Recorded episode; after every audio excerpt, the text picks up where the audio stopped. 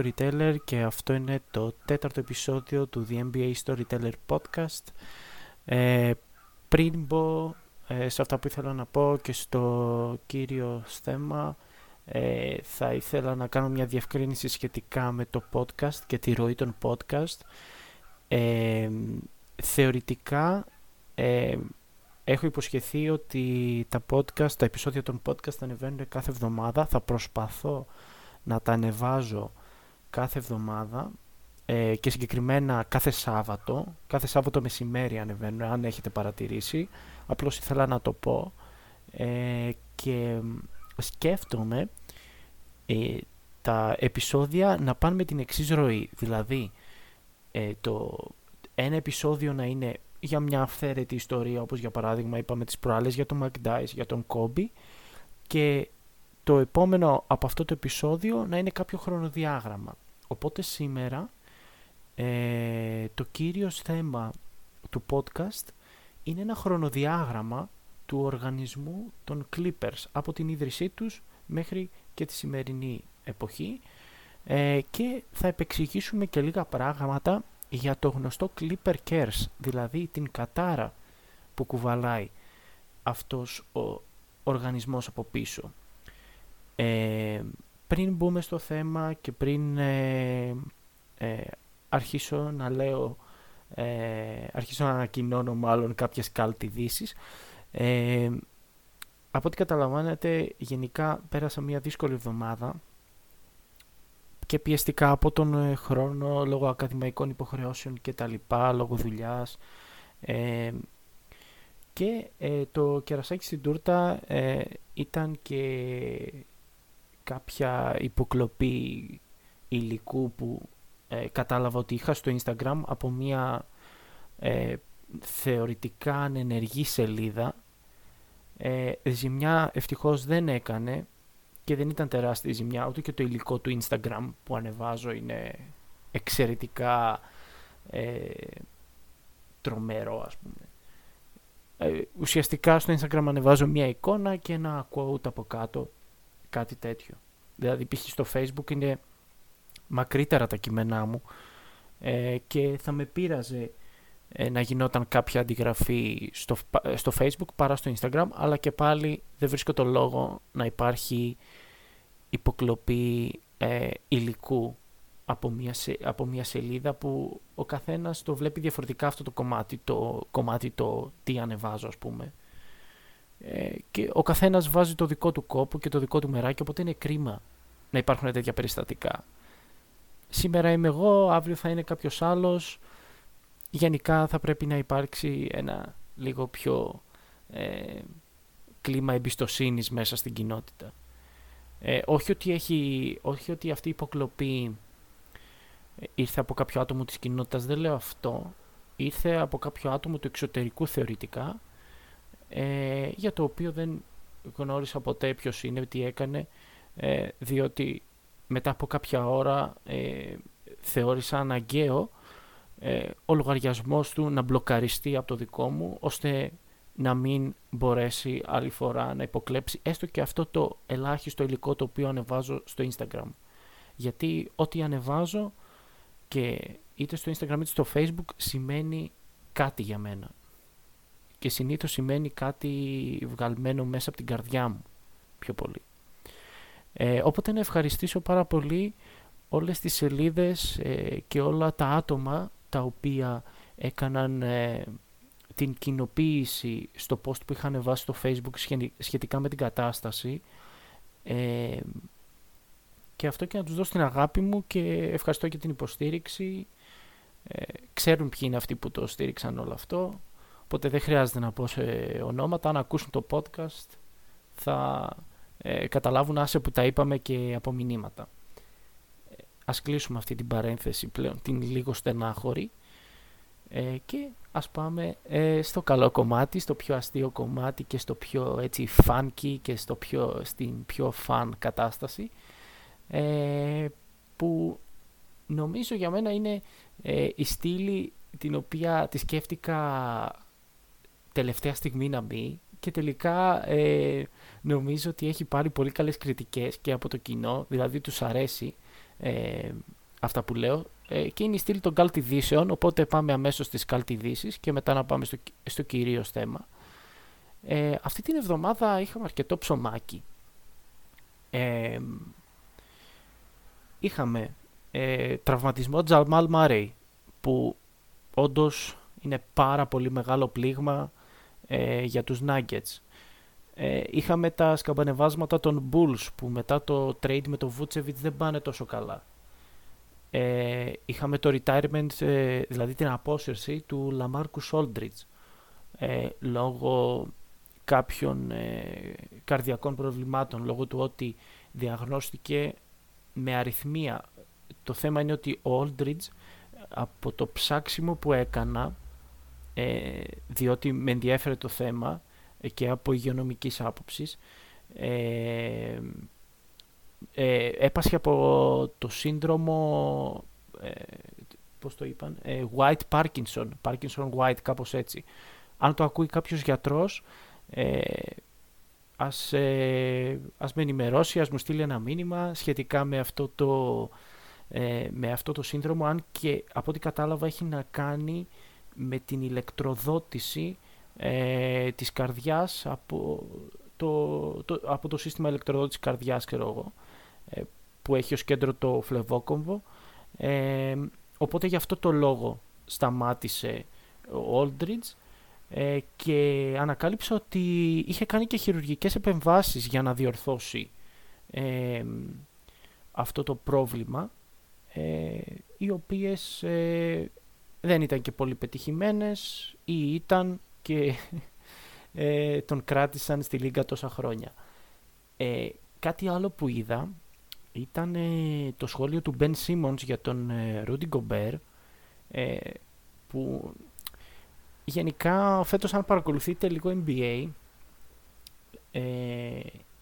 θεωρώ ότι ξέρετε ότι ο Simmons και ο Gobert είναι ανάμεσα στους τρεις επικρατέστερους παίκτες για να πάρουν το DPY, δηλαδή το βραβείο ε, της, ε, ε, του καλύτερου αμυντικού παίχτη της ε, σεζόν. Και ο Σίμονς έκανε το εξής έτσι πιο καλτ σχόλιο. Είπε ότι ο Κομπέρ τον μάρκαρε στη Γιούτα και έβαλε 42 πόντους. Ε, και, δεν, και φανταστείτε ότι δεν είμαι σκόρερ. Οπότε ήταν ένα πολύ όμορφο στιγμιότυπο έτσι λίγο πιο τράστοκ. Επίσης νομίζω σε ένα live στο YouTube ε, ο Σίμονς παραδέχθηκε ότι ο Γκομπέρ δεν είναι καν ε, μέσα στους top 5 αμυντικούς της λίγας γιατί κατά αυτόν οι καλύτεροι αμυντικοί είναι αυτοί που μαρκάρουν από το 1 έως το 5. Και δηλαδή την ακούω αυτή την άποψη όχι ότι ο Γκομπέρ δεν μπορεί να βγει στην περιφέρεια για να καλύψει, απλώς έχει πιο αργά πόδια από τύπους όπως ο Γιάννης ή ο AD, ο Άντωνι Ντέιβις δηλαδή, ή ο, ο ίδιος ο Μπεν Simmons. Και το τελευταίο σημείο στο section των ε, cult ειδήσεων είναι από νομίζω από το Clutch Points το βρήκα αυτό στο Instagram και λέει ότι ο Kevin Durant έχει βάλει μέχρι στιγμής έχει βάλει μέχρι στιγμής στην καριέρα του 23.600 πόντους και έχει 24.200 tweets στο Twitter. Οπότε να ένα πολύ όμορφο στατιστικό. Ε, και μετά από αυτή την παρένθεση ε, των Cult Edition ας πάμε στο βασικό μας θέμα το οποίο όπως είπα και στην αρχή είναι ε, ένα χρονοδιάγραμμα δηλαδή θα γίνει σήμερα. Αυτό θέλω να έχετε στο μυαλό σας. Θα το πάμε ένα δεκαετία. Ε, όσο πιο ε, συμπτυγμένα μπορώ να το κάνω αυτό ε, διότι πλατιάζω πάρα πολλές φορές ε, τον, ε, οπότε θα κάνουμε ένα χρονοδιάγραμμα του οργανισμού των Clippers και θα επεξηγήσουμε και λίγο τι σημαίνει το Clipper Cares μπορείτε να βρείτε και ένα βιβλίο σχετικά με την ε, κατάρα των Clippers, το οποίο έχει γραφτεί νομίζω από έναν δημοσιογράφο, ο οποίος ήταν και ε, ανακατευόταν γενικά με το ρεπορτάζ των ε, Clippers, οπότε μπορείτε να το αναζητήσετε ε, στο Google ως Clipper Cares ε, Book και θα σας το βγάλει εκεί πέρα τέλος πάντων. οπότε πριν αρχίσουμε να κάνουμε την αναδρομή θα ήθελα να, να πω κάποια βασικά facts για, για τους Clippers. Οι Clippers είναι ε, νομίζω η μοναδική ομάδα μαζί με τους ε, Hornets νομίζω που δεν, έχουν δεν έχει φτάσει τελικούς περιφέρειας ποτέ σε όλη την ιστορία της. Έχει το δεύτερο χειρότερο συνολικό winning percentage μεταξύ των 30 ομάδων. Αυτό σημαίνει ότι το ποσοστό νικών ητών είναι το δεύτερο χειρότερο ε, μεταξύ, των 30 ομάδων, μεταξύ των 30 ομάδων σε όλη τους την ιστορία, έτσι. Από το 1970 που ιδρύθηκαν μέχρι τώρα έχουν το δεύτερο χειρότερο συνολικό ρεκόρ νικών. Ε, και ότι οι Clippers είναι ομάδα του LA, είναι ομάδα του Los Angeles, νομίζω το ξέρουν όλοι αυτό. Άρα αυτό την κάνει big market team και δηλαδή η ομάδα του, της μεγάλης αγοράς μεγάλες αγορές στο NBA είναι το Los Angeles, η Νέα Υόρκη, το Σικάγο, άρα και τον τελευταίο καιρό δεν είναι τόσο. Ε, ποιο άλλο, το, το Miami, έτσι, αυτά κυρίως. Ε, και πάμε να αρχίσουμε την αναδρομή μας, όμορφα και ωραία, με ασφάλεια και προδέρμ. Ε, και θα αρχίσουμε από τη δεκαετία του 1970, από τα 70s. Το 1970 ιδρύονται οι Los Angeles Clippers, αλλά σαν Buffalo Braves.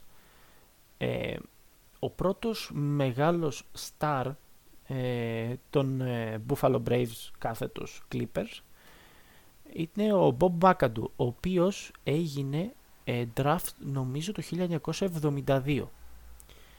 Ήταν MVP το 1975 και βγήκε και τρεις φορές ε, καλύτερο σκόρερ ε, στη Λίγκα. Επίσης, οι Clippers είχαν ένα πάρα πολύ καλό προπονητή, το θρηλυκό Jack Ramsey, ε, ο οποίος τους οδήγησε σε τρεις συνεχόμενες εμφανίσεις στα playoffs τη σεζόν 1973-74, 74-75 και 75-76. Ο Jack Ramsey μετά ήταν ο προπονητής των ε, Blazers στο πρωτάθλημα του 1977 και είναι μια πάρα πολύ αγαπητή φιγούρα σε όλο το NBA. Ας πούμε ότι ήταν ο Popovich πριν τον Popovich, κάτι τέτοιο. Η αρχή της κατάρας των Clippers χρονολογείται ε, από το τέλος της σεζόν 75-76. Τη σεζόν 75-76 οι Clippers, οι Braves, εγώ θα το λέω Clippers για, για την οικονομία πιο πολύ και για να μην μπερδευτούμε. Ε, οι Clippers εκείνη και τη χρονιά, το 75-76, ε, έκαναν μια εξαιρετική χρονιά, έτσι, έκαναν μια πολύ καλή χρονιά, ε, μπήκανε στα playoffs, ε, Εν τω μεταξύ στο roster, πέρα από τον Bob McAdoo, ήταν και ο Adrian Dudley, όπου στη, όπου μετέπειτα έπαιξε στους Nuggets, ένας υπερσκόρερ, ε, νομίζω στους Nuggets, αν κάνω κάποιο λάθος διορθώστε με, ε, και ήταν rookie εκείνη τη χρονιά. Ε, και οι Clippers αποκλείστηκαν στο δεύτερο γύρο των playoffs. Τι έγινε μετά από αυτή την ήττα; Απέλησαν τον Jack Ramsey, όπου την επόμενη χρονιά 76-77 πήρε το δαχτυλίδι με τους Blazers έκαναν trade τον Bob McAdoo στους Knicks στην αρχή της σεζόν 76-77 και έφυγε με trade και ο Adrian Dantley. Ε, στο draft του 1976, το expansion draft μεταξύ ABA και NBA, οι Clippers διάλεξαν έναν πολύ ελπιδοφόρο παίκτη ονόματι Moses Malone. Ο Moses Malone έπαιζε ήδη δύο χρονιές στο ABA, αλλά το ABA λόγω οικονομικών κατέρευσε, οπότε ήρθε στο NBA με expansion draft. και ε, πήγε ε, στους Clippers ε, στην αρχή της σεζόν 76-77 νομίζω. Ε, ο νέος προπονητής των Clippers νομίζω ήταν ο Τζιν Σου δεν θυμάμαι νομίζω ότι ήταν ο Τζιν Σου ε, τον έπαιξε σε δύο μάτς συνολικά 6 λεπτά. Αυτό σημαίνει 3 λεπτά ένα μάτς. Όπου καταλαβαίνουμε μετά τι έγινε ο Μόζες Μαλόν έτσι. Δηλαδή έγινε ένας από τους καλύτερους center όλων των εποχών και για μένα είναι μέσα στους 25 καλύτερους παίχτες όλων των εποχών. 20-25 καλύτερους παίχτες όλων των εποχών σίγουρα είναι ο Μόζες Μαλόν και έφυγε με trade ε, ζήτησε ο ίδιος trade και έφυγε στους Rockets. Και μετά πήγε στη Φιλαδέλφια όπου πήρε το δαχτυλίδι το 1982 με τους ε, 76ers με συμπαραστάτη Dr. J, Bobby Jones ε, ε, και όλη την ε, μεγάλη ομάδα των Mo εκείνη την περίοδο οι Braves έγιναν San Diego Clippers και λογικό μετά από τόσα trade και τόσο ανακάτεμα της τράπουλας οι Clippers να πάνε σε rebuild. Πάμε τώρα ε, στις δεκαετίες του 80 και του 90 τις οποίες τις έβαλα μαζί διότι ε, οι Clippers πέρα από δύο χρονιές δεν μπήκαν στα playoffs. Δηλαδή στα 20 χρόνια παίζει να μπήκανε δύο χρονιές στα playoffs. Ε, η κατάσταση ήταν τραγική από οικονομικής άποψης. Ε, είχαν σχετικά μέτριες ομάδες, δεν ήταν όμως ότι τους έλειπαν οι All-Star. Ε, ένας ε, σταθερός All-Star των Clippers εκείνη εκεί την περίοδο ήταν ο World Be Free. Ναι, είναι ένα όνομα εφάμιλο ε, του Meta World Peace κάπως. Εντάξει, λίγο περίεργο. Ε, επίσης κάπου στο roster των ε, Clippers ήταν και ο Bill Walton αλλά ήταν κατακαιρματισμένος εντελώς από τραυματισμούς οπότε έπαιξε 163 ε, παιχνίδια μέσα σε 5 χρόνια. Αυτό παιδιά είναι πάρα πολύ λίγο, είναι γύρω στα 30-35 μάτς το χρόνο. Δεν έπαιξε πολλά μάτς λόγω, τραυματισμών, λόγω τραυματισμών διότι τα πόδια του εκείνη την περίοδο του Walton ήταν πραγματικά σε άθλια κατάσταση. Και εν μέρη φταίει και ο ίδιος έτσι, δηλαδή έπαιξε πολλές φορές με τραυματισμούς στα πόδια του. Λοιπόν, και τώρα πάμε στο σημείο όπου λίγο εδώ πέρα το podcast θα γίνει λίγο controversial. Ε, ήμουνα σε διχασμό αν θα αναφέρω το όνομα του ε, πιο ε, του, του, του, ιδιο, του ιδιοκτήτη των Clippers με τα περισσότερα χρόνια στην καρέκλα ε, ή δεν θα το πω. Έλεγα να το πω, να μην το πω. Θα το πω τελικά. Ε, το όνομα αυτό είναι ο Donald Sterling, όπου θα δούμε μετά τι έγινε με αυτόν, όχι ακόμα, ε, όπου ε, αυτός ο κύριος, ο κύριος Sterling, κύριος, τέλος πάντων, ε, ε, ήταν real estate agent, ε, agent δηλαδή ήταν μεσίτης στο LA. να θυμίσω ότι η ομάδα έφυγε από το Μπούφαλο και πήγε στο Σαν Diego. Έτσι εκείνη την περίοδο ε, αντιμετώπιζε πάρα πολλά οικονομικά προβλήματα. Ο Στέρλινγκ νομίζω αγοράζει την ομάδα για 2 εκατομμύρια δολάρια περίπου, 2 με 3, άντε 4, δεν θυμάμαι τα νούμερα, να σας πω την αλήθεια. Και μάλιστα είπε στον κόσμο του Σαν Diego ότι εγώ δεν θα μετακινήσω, δηλαδή δεν θα κάνω relocation την ομάδα από το Σαν Diego στο Λος Άντζελες όπου ο Στέρλινγκ είναι από το Λος Άντζελες έτσι. Λοιπόν ε, ε, το 1981 ε, κάνει draft τον Tom Chambers άλλος ένας All-Star και, τον, και το 1982 τον Terry Cummings που και αυτός ήταν All-Star αλλά ποιος σχέστηκε τους έκαναν και τους δύο trade Clippers. Τελικά το 1984 ε, οι Clippers πηγαίνουν στο Los Angeles, ε, οπότε ο Sterling λέει ψέματα ε, στους ε, fans των Clippers που ήταν στο San Diego ε, με αποτέλεσμα η Λίγκα να του βάλει πρόστιμο γύρω στο 1 εκατομμύριο δολάρια. άλλο ένα μεγάλο σημείο στην ιστορία των Clippers είναι το 1986 όπου ε, ο Sterling προσλαμβάνει τον Elgin Baylor ε, για general manager. Ο Elgin Baylor κατέληξε να μην είναι τόσο καλός σαν general manager όσο ήταν σαν παίχτης. Βέβαια είχε τις στιγμές του. το 1988 ε, παίρνουν οι Clippers με το πρώτο pick στο draft τον Danny Manning έναν ε, από το Kansas νομίζω κιόλας έναν εξαιρετικό forward ε, πολυδιάστατο για την εποχή ε, όπου τον έκαψαν και αυτόν σαν παίχτη. Χαρακτηριστικά ο Sterling ανέφερε ότι δίνω πολλά λεφτά για, έναν, για ένα φτωχό έγχρωμο αγόρι. Δεν ήθελα να χρησιμοποιήσω άλλη ορολογία ε, διότι πρέπει να σεβόμαστε τι ανεβάζουμε στο ίντερνετ. Ε, λοιπόν, αυτή την περίοδο και πέρα στα τέλη της δεκαετίας του 80, αρχές της δεκαετίας του 90 πηγαίνουν στην ομάδα ο Doc Rivers με τον Ron Harper ε, και μαζί με τον Danny Manning ε, τους βάζουν στα playoffs τη σεζόν 91-92 και 92-93. Δηλαδή οι Clippers μπήκαν στα playoffs μετά από 16 χρόνια. Έτσι, μεγάλο διάστημα ε, ξηρασίας στο LA και ιδιαίτερα στους Clippers. Ε, Βέβαια, τα δύο τρίτα αυτής της τριάδας, ο Χάρπερ και ο Μάνινγκ, παθαίνουν ρήξη χιαστών.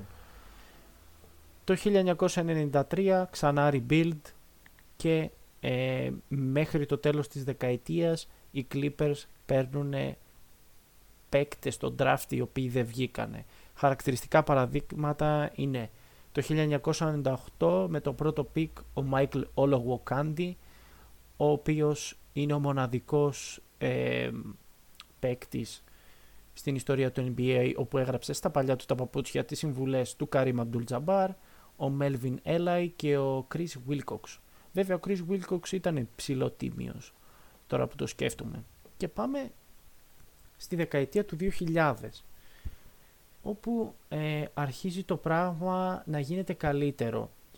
Ε, έχουμε ένα trade στο draft του 2001 μεταξύ Clippers και Bulls. Οι Bulls δίνουν τον Elton Brand και ε, παίρνουν το δεύτερο pick που ήταν ο Tyson Chandler.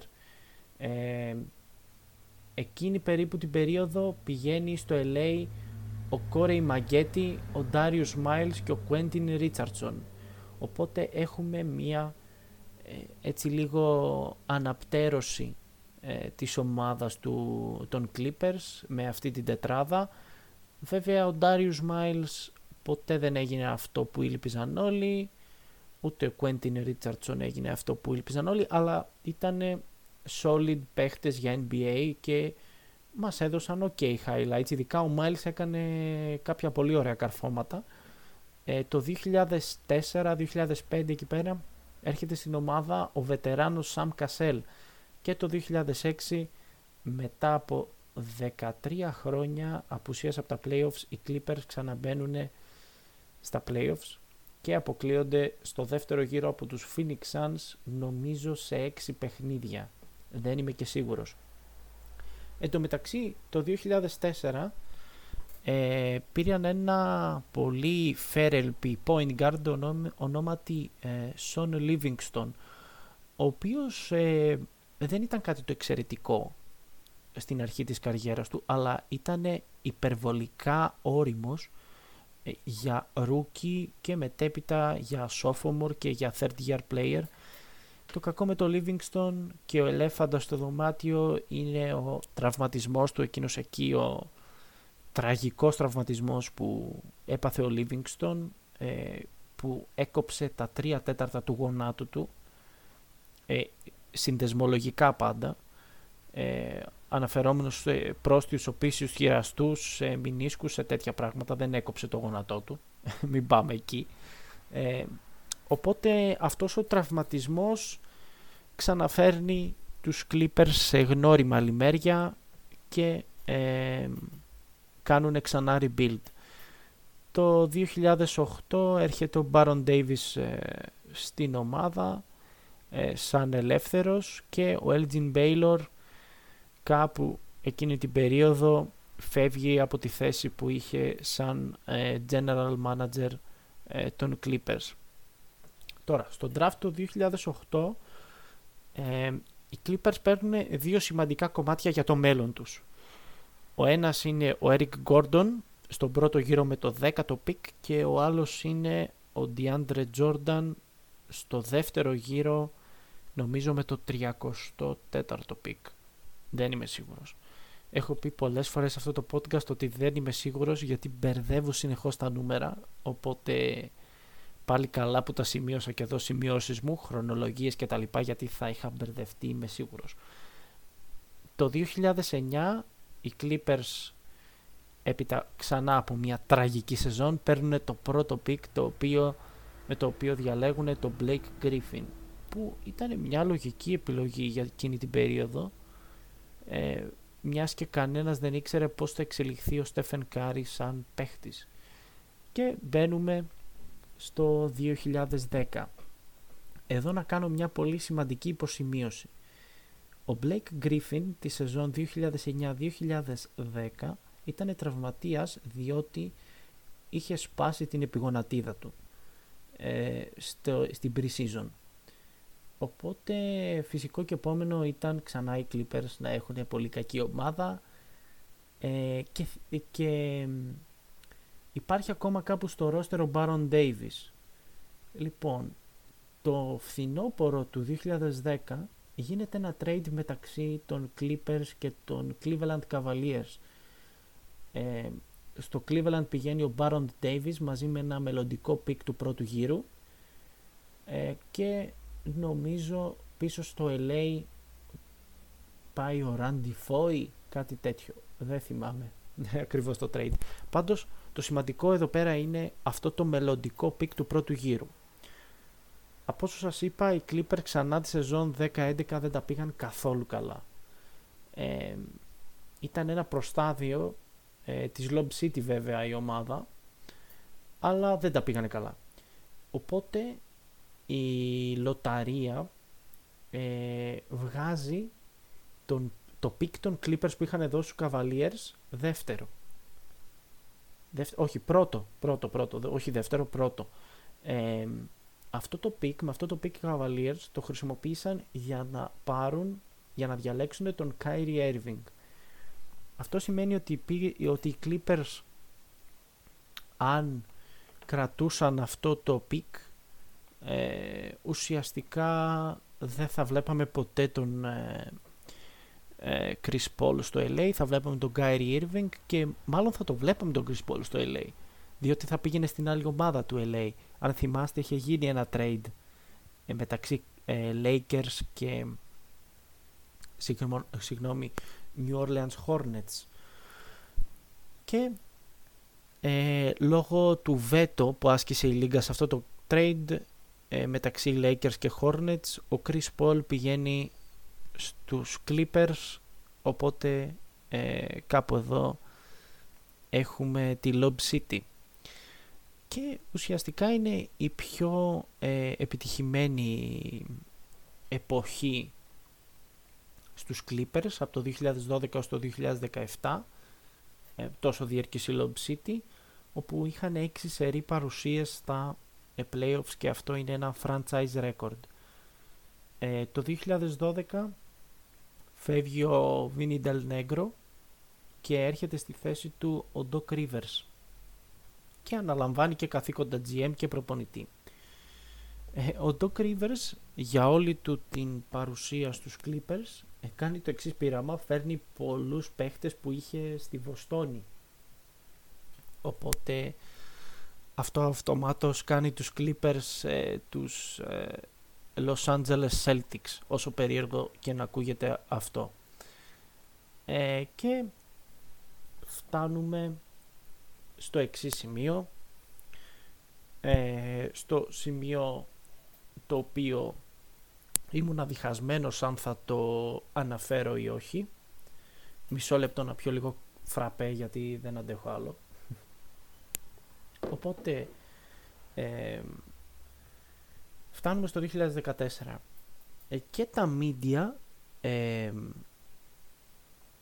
ε, στα media ουσιαστικά έρχονται ε, στην επιφάνεια κάποια ηχητικά τα οποία αντάλλαξε ο Donald Sterling με την κρυφή του κοπέλα γιατί δεν μου αρέσει καθόλου ο όρος γκόμενα ε, με το side chick τέλος πάντων γιατί ο Sterling ήταν παντρεμένος έτσι.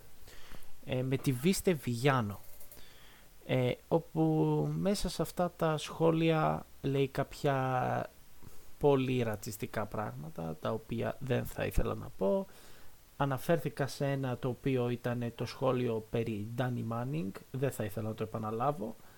Ε, ο Blake Griffin ο ίδιος ε, έχει πει ότι τον είχε καλέσει σε πάρτι στη βίλα του ο Στέρλινγκ και το, το ρατσιστικό ε, πώς να το πω ιδεώδες το οποίο έβγαζε αυτός ο άνθρωπος ακόμα και στα πάρτι του ήταν ε, out of this world ήταν δηλαδή τραγική κατάσταση ε, αυτού του άνθρωπου άλλο, άλλο το οποίο έχει αναφερθεί ε, α, για το Sterling είναι ότι μέσα σε αυτά τα ηχητικά ουσιαστικά εξέφραζε τη, ε, την ε, ζήλια του προς την κοπέλα του τέλος πάντων και της είπε να μην κάνει παρέα με μειονότητες αναφερόμενος στους έγχρωμους, στον έγχρωμο πληθυσμό, στο μεξικάνικο πληθυσμό, ε, στο, στο λατινικό μάλλον πληθυσμό ε, της Αμερικής. Εγώ θα πω το εξής. Ο άνθρωπος δεν γίνεται πραγματικά άνθρωπος παρά μόνο στο μέτρο που σέβεται και αγαπά την ανθρωπότητα και την ελευθερία όλων.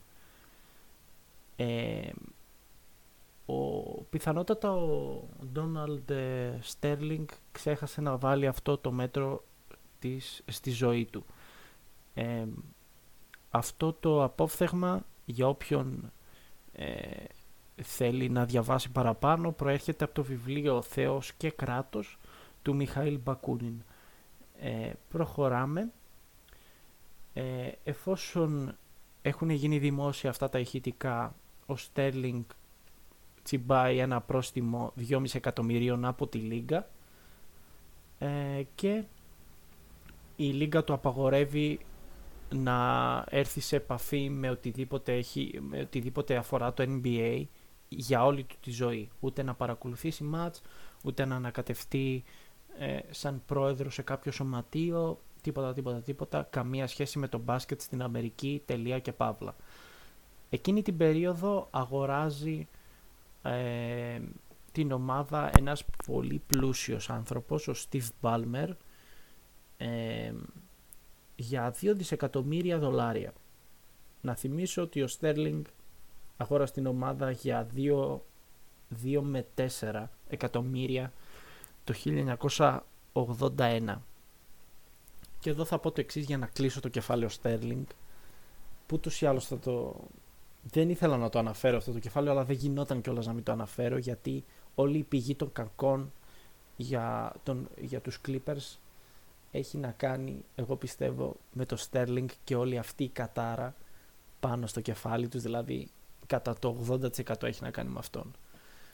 Ε, έχω να πω το εξής ότι ο Sterling ήταν, είναι και θα είναι ο πιο μακιαβελικός ιδιοκτήτης ομάδας στο NBA ο οποίος έχει υπάρξει ποτέ. Τελεία και συνεχίζω. Ε, πάμε στο 2015 όπου εγώ αυτή τη χρονιά θα την ονομάσω Peak Lob City δηλαδή εκεί πέρα που άκμασαν οι Clippers ε, έχουμε μια πολύ καλή χρονιά. Ε, είναι ίσως η δεύτερη καλύτερη ομάδα στο NBA πίσω από τους ε, ε, Warriors. Του, την πρώτη χρονιά που οι Warriors έκαναν το, έκαναν το ξέσπασμα. Ε, φτάνουν ξανά μέχρι τα ημιτελικά των playoffs. Είναι μπροστά στη σειρά 3-1 ε, με τους Rockets αλλά οι Rockets το γυρίζουν και πάνε αυτοί στους τελικούς περιφέρειας. Ήταν εκείνη εκεί η σειρά που έκαναν πλάκα κυριολεκτικά στους Clippers ο Jason Terry, ο Josh Smith και ο Pablo Prigioni. Ε, το 2016 αποκλείονται νομίζω από, από τον πρώτο γύρο από τους ε, Blazers Blazers for the win.